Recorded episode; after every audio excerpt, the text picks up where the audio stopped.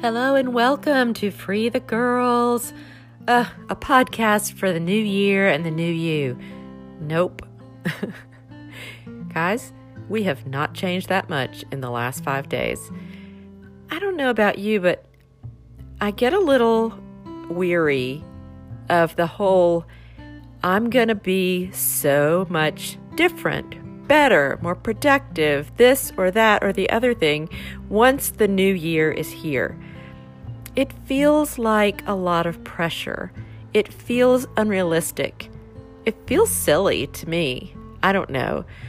I've never been great at the whole resolution thing because it feels like if I'm going to make a list of all the things that I wish to change, to begin doing, or to stop doing, then why haven't I, why do I need to wait for a specific day? Why do I need to wait for a brand new year to start doing those things.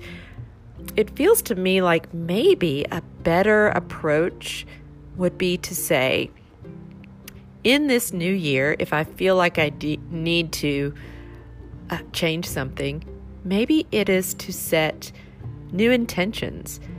And that feels more, that just feels more life giving to me. Um, anyway, so I was thinking today about the different ways that people meditate. Meditation is one of those kind of buzzwords these days where it, in my mind's eye, I don't know about you, but it feels like whenever somebody says meditation, the thing that I think of automatically is someone sitting in a, yoga, a yogi position with their hands enfolded in prayer, eyes closed, and just letting go of everything that's in their mind, letting all their thoughts drain away, and they're absolutely 100% able to then just be in a state of peace and quiet. And that sounds awesome, but it also sounds extremely difficult. I just don't know that the average Joe is going to be able to get there so easily. I'm sure that it depends a lot on your background and the type of person- personality that you have and you know how busy are you? How much time do you actually have to put into this? And there's so many factors. I'm thinking though that perhaps there is a less daunting way for us to begin and for me, what I've tried that seems to work pretty well is the five senses approach.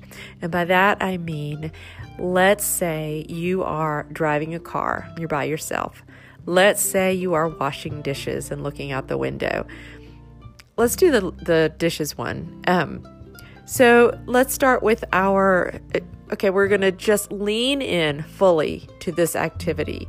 We're going to try very hard not to think about that bill that we still need to pay or what time we need to get Johnny to the birthday party. We're going to lean into the activity. We are going to see the suds and we're going to see the shine on the dishes once we wash them with the brush or the sponge.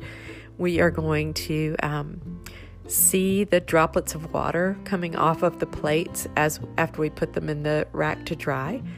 We're going to um, hear the water as it flows into the sink. We're going to hear the um, squeak of the plate when you are, you know, wiping it clean. I don't know. We're going to um, taste the glass of water that's sitting by the sink that we are trying to um, to drink we are going to, um, let's see, we've done sight. We're going to smell.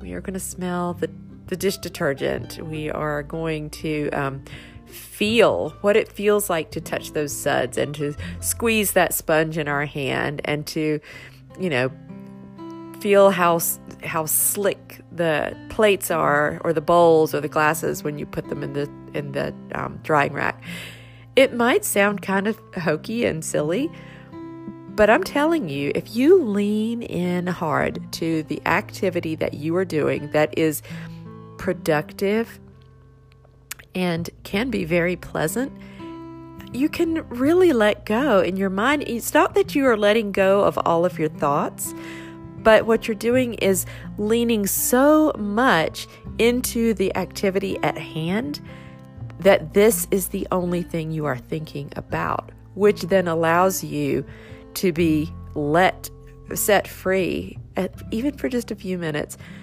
from the other thoughts that may be clouding your mind, that may be stressing you out, that may be overwhelming you or making you feel anxious. This is the goal.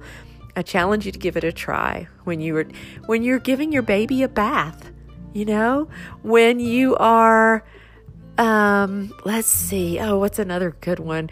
When you are raking leaves. That's such a good one. I've done that many times and I've learned a lot about this from my dad. He's um he's just really been a good role model for this kind of simple meditation that doesn't necessarily look like a meditation, but it is. Taking a hike through the woods on a quiet Sunday afternoon. This is something that you would have so much enjoyment leaning into.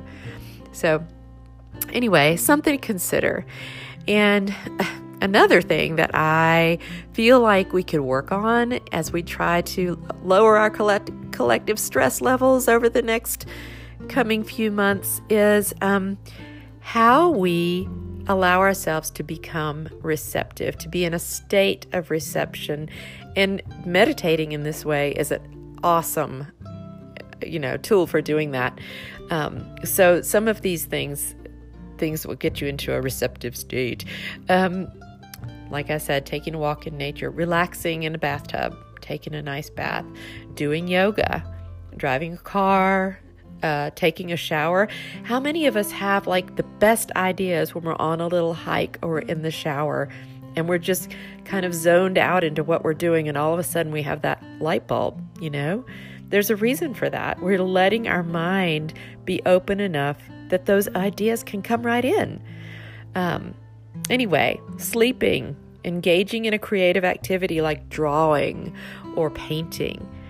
Just some, you know, some examples, some suggestions and let's let's see what happens. If we all try this, maybe we will let go a little bit of the stress that comes with just being a human being, living a life every day.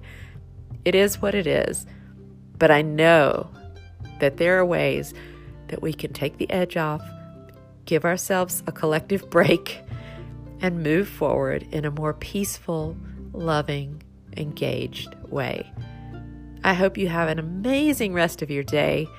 If you like this podcast, if you would suggest it to someone else, and we'll just see where we grow. Talk to you soon.